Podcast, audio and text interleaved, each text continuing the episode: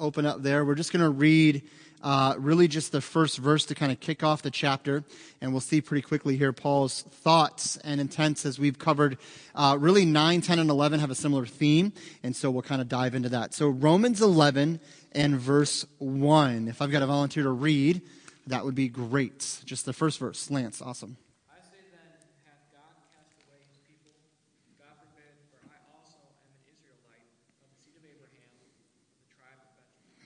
Okay, so how did we end chapter 10? If you look up at chapter 10, he talks about here about in verse 21, uh, but to Israel he says, All day long have I stretched forth my hands unto a disobedient and naysaying people.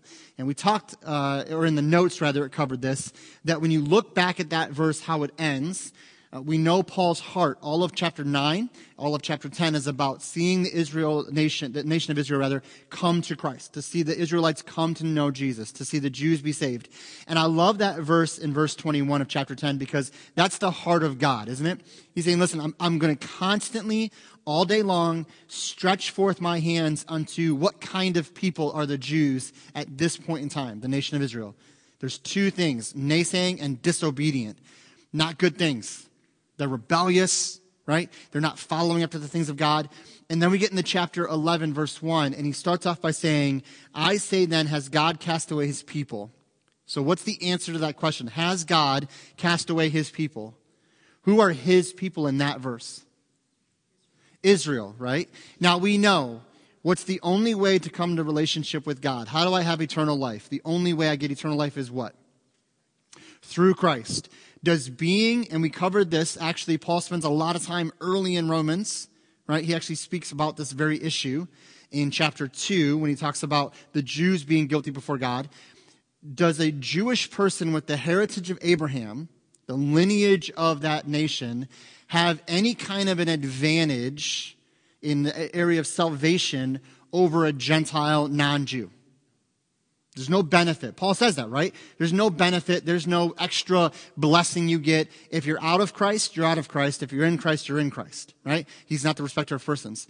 So when he says his people here, I'm not trying to get us to think that, you know, because there was actually some teaching in the New Testament, right? You had to be saved, but add the law into it, right? The Judaizers would teach that. Well, you're, you're a Christian, but you have to be circumcised. So I'm not saying we need to follow the Jewish way of thinking here, but why is Paul saying it that way? Because what are the Jews maybe thinking at this point? Chapter 9, we read the sovereignty of God. Chapter 10, we read about the choice and the choosing of the people that need to respond to Christ. Remember, early on, Paul is probably defending a little bit because the Jews hate him. They, they don't trust his message. So he said in 9, God's witness in me through the Spirit of God. So he gets to chapter 11, and what could the Jews who are really thinking through what Paul is saying think? God's done with us. God's just going to cast us away. All the promises of the Old Testament mean nothing because now it's all about the Christian, all about the church. So Paul, by God's direction, in anticipation of that, because remember, he's writing this, they haven't read it yet. Uh, could you imagine being in the church at Rome, reading through this letter, watching the looks on people's faces? By the way, it ta- it's taken us I think technically we started this series. When did I start Romans? Last fall? Last September, maybe? It's taken us this long to get through 11, uh, 10 chapters. Could you imagine in one setting if somebody opened the book of Romans for the very first time, started reading it to a church? I mean, could you imagine what your brain would be doing as you're trying to take in all of this information over and over again? And so when you read this here, he's kind of anticipating a Jewish person that's hearing this is going to go, God's done with us. He's casting us away. Now, Paul does this a lot, right? This phrasing. Look at how he phrases that question. What kind of question would we call this? A rhetorical question. That means it doesn't require an answer, right? Has God cast away his people? What's the answer? God forbid. We would just say no, right? Now, Paul's used that language before, hasn't he? Up to this point, even in Romans. Can anyone think of an example where he said something similar to that? In the previous 10 chapters?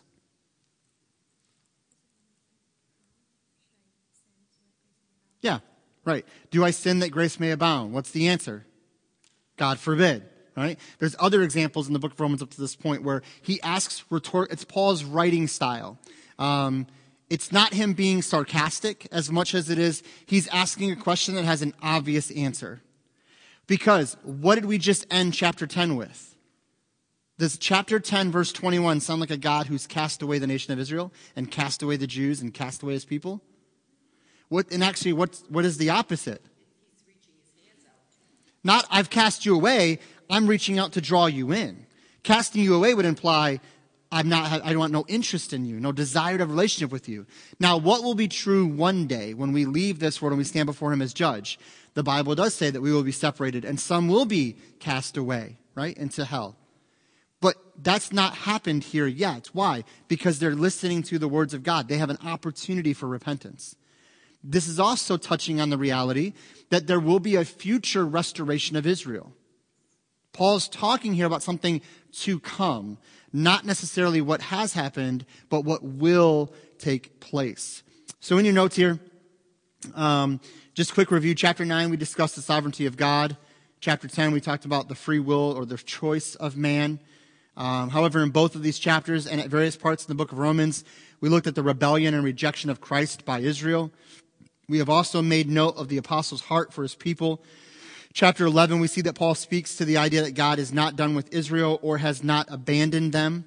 Uh, remember back in chapter 9, we talked about the Jews feeling like God was unfaithful to them, which is kind of ironic, isn't it? A people that rejected the Messiah and crucified him are now saying, God, we don't think you're very faithful to us. Like, do you ever stop and think about the, the arrogance of the Jewish people at this point? Like, if I was God, I'd be like, wait, so I sent you my Messiah, my son, to lead you into salvation and freedom. You mocked him, ridiculed him, crucified him, completely unfaithful to what I've told you to do, and now you're going to blame me for being unfaithful.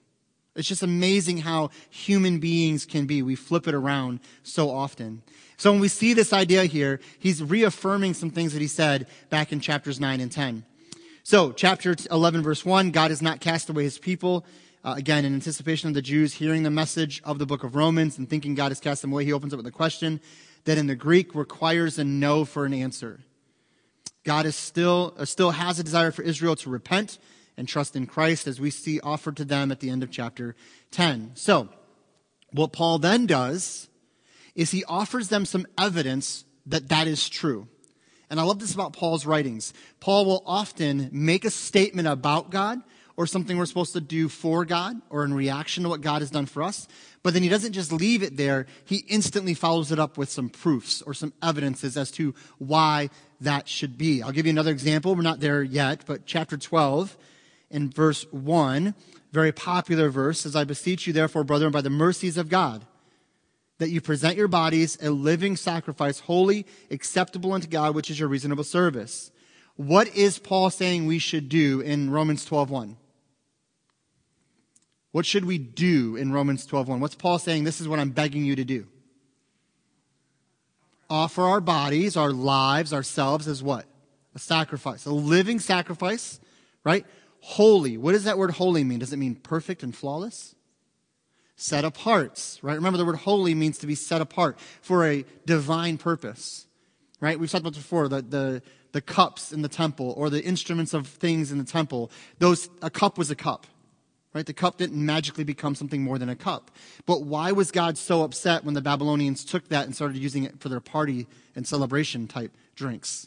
Because they were using something that was designated holy, set apart for holy purpose. They were using it for worldly purposes and pleasure. That was the issue. A cup is a cup, right? Your body, my body, is made up of the exact same things as somebody who doesn't know Christ's body. We're earth and dirt and clay, right? We're just clay and earth pots. But when we've received the gospel, we are now set apart. We're not, we're not consumed with the things of the world. But I love what Paul says here Paul doesn't have to tell us a reason why we should set our bodies apart and live as a sacrifice unto God. He doesn't have to, does he? It just makes sense. If I, if I know the salvation God offers me and I receive Christ as my Savior, I should want to do that, right? I shouldn't have to be told this is why you should do that. But what's the evidence or what's the reasoning Paul says this is why you should set your bodies apart and be a living sacrifice?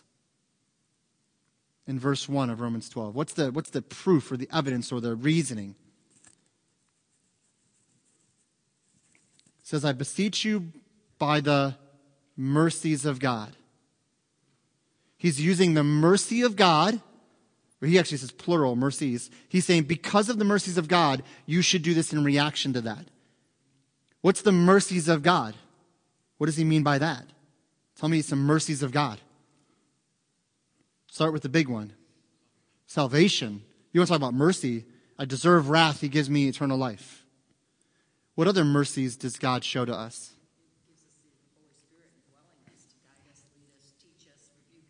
Yeah, he gifts us the Holy Spirit, not for a season, which was, would be fair because that's what the Old Testament believers or saints rather had.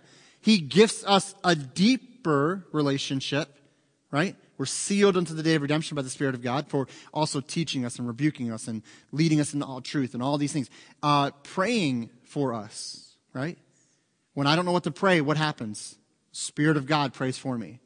Now, remember, Christ is the mediator. The Spirit's not taking Christ's place in that moment.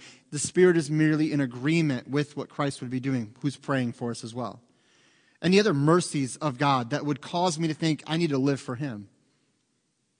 Salvation is the biggest one. He gifts us His Holy Spirit, which equips us to live this life for His glory. Any other mercies?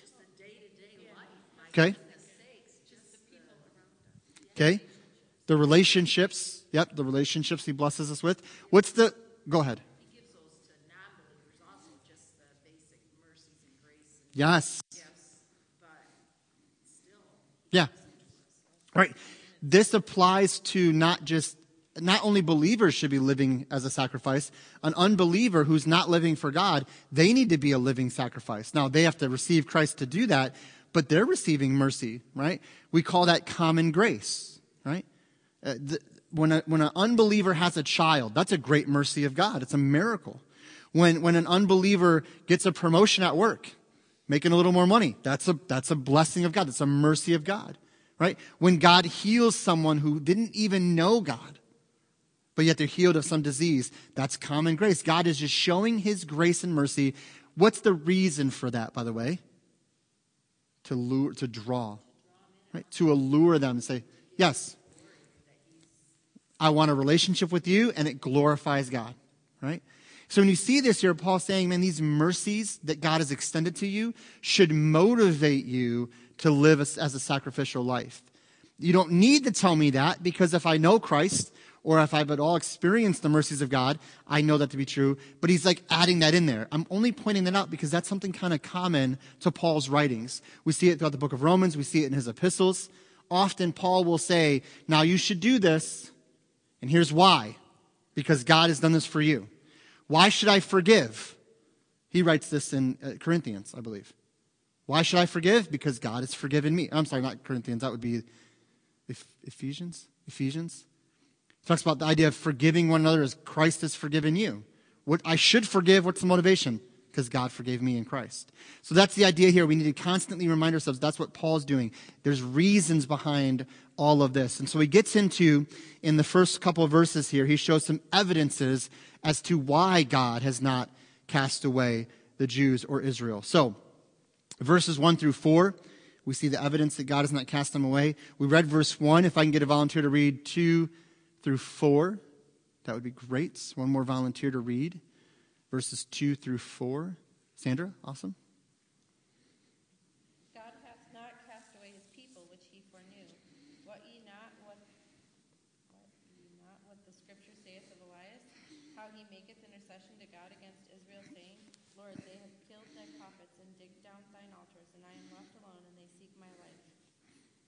in verse 4. But ye not what saith the answer of God unto him? I have reserved to myself 7,000 men who have not bowed the knee to the image of Baal. Okay, so in verses 1 through 4, we see some evidences here, and I put these in your notes. The first evidence that Paul gives is what? Exhibit A, if you will, is Paul offers himself as evidence or testimony that God has not cast away Israel because he says, I am an Israelite. Right? I, I'm one of you. I'm of the same line. I'm of the line of Abraham. I'm from the tribe of Benjamin. If God saved me, then God will save you if you repent and turn from your sin. Paul's salvation experience uh, does not parallel our salvation experience today. Think about Paul's salvation experience. Tell me what happened with Paul when he was converted to Christ. What was he doing? Where was he going? Okay, he was on the road to Damascus, and what was he going there to do? Yeah, He says, I'm, I'm and I, we talked about this last week. He was going after those that called, right? The called. That's the term they used for the Christians in the early church. I love that phrase. What happened on the road to Damascus? You guys know the story. What's that? Okay, why did he go blind? Well, the light shone, right? Knocked everyone to the ground. Then what happens? He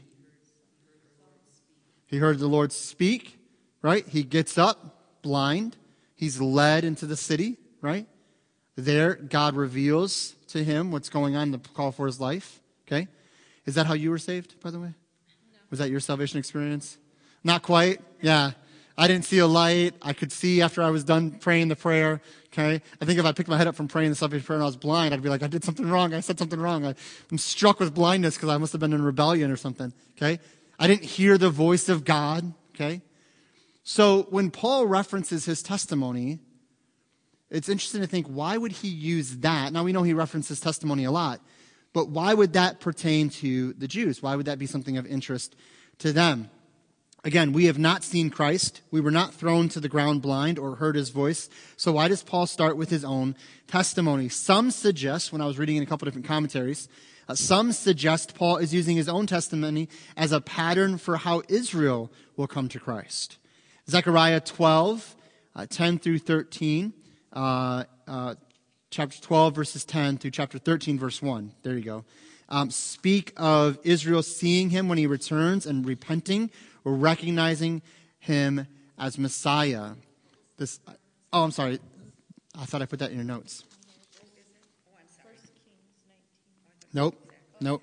That's the next, that's like exhibit C.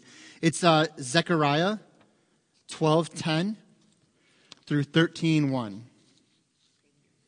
The idea of basically, some have suggested what Paul was doing was saying, listen, when he returns, right, in all of his glory, so we'll see the glory of Christ, that when he returns, that the nation of Israel will recognize him as Messiah, repent, and trust in him as Savior.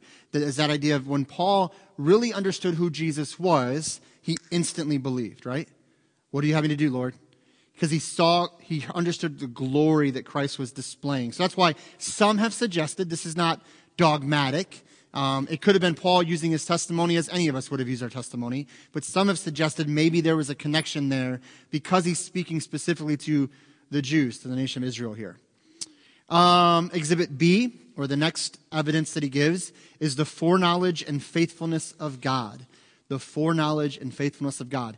Uh, real quick, what does foreknowledge mean?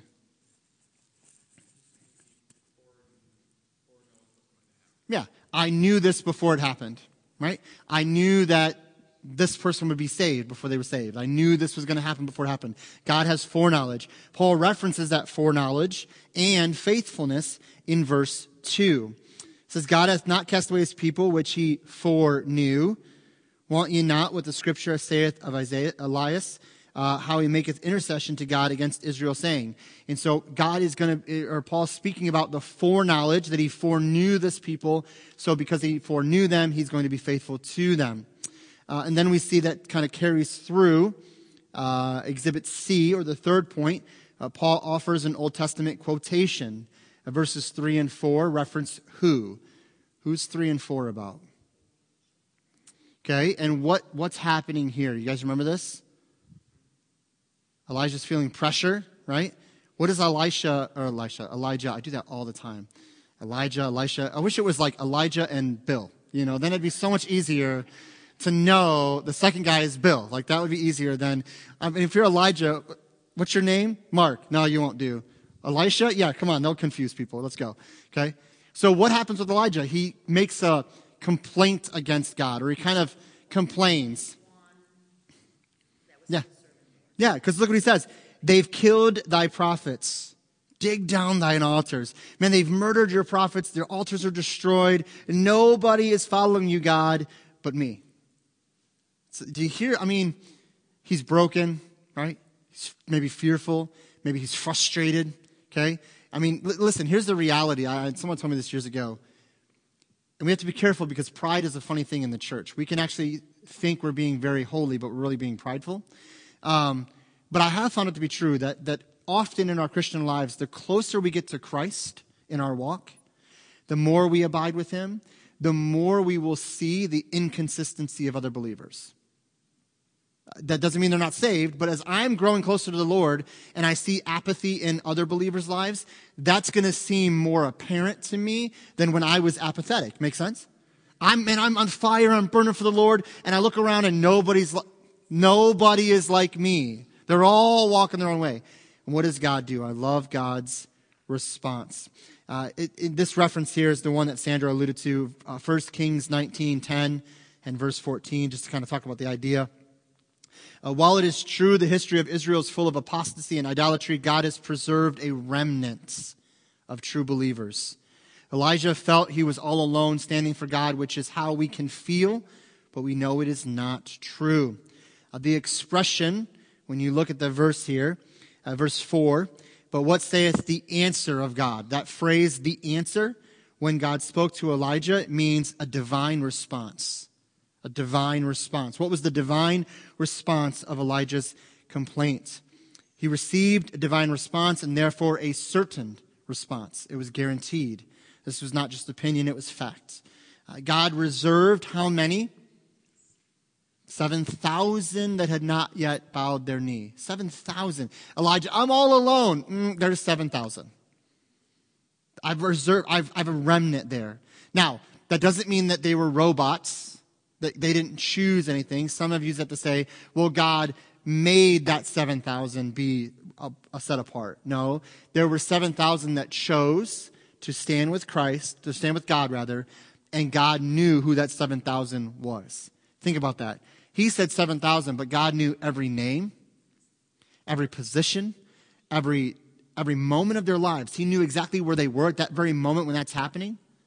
But yet Elijah felt under great persecution. And listen, if you're standing in front of hundreds of prophets that want to murder you, I'd, you'd feel a little pressure. When you're persecuted, you feel like you're alone. So I'm not saying Elijah's not like us and we're not like him. I'm just saying when we feel that way, we can't let our feelings dictate what's truth. We have to go, no, God has set aside a remnant. And I believe while this is speaking to Israel, understand context, this is Israel, but I think we can take the principle and say, as a church, we might feel alone sometimes. As a Christian, media and all this, all oh, there's the church is dying, and there's no, no, no, no. It's amazing what God is doing in His global plan to see people come to Christ. Uh, the truth is, God reserved 7,000 men for his glory. The northern kingdom, the northern kingdom, so you guys know real quick, we, we've got the northern kingdom. How many tribes is that? How many tribes were in the northern kingdom? A little Bible history. Ten. Then you've got the southern kingdom. How many were there? There you go. That's the easy one, right? Okay. We know the southern kingdom is taken into captivity later than the northern kingdom. Who takes the southern kingdom into captivity? That would be the Babylonian captivity. Does anyone remember who takes the northern kingdom, which happened a little bit before the southern kingdom went, the northern kingdom in captivity? Assyrians. Yeah, very good. So when this happens, some have suggested, well, the northern kingdom was taken away never to return. But the southern kingdom returned because there was a root. What was that root?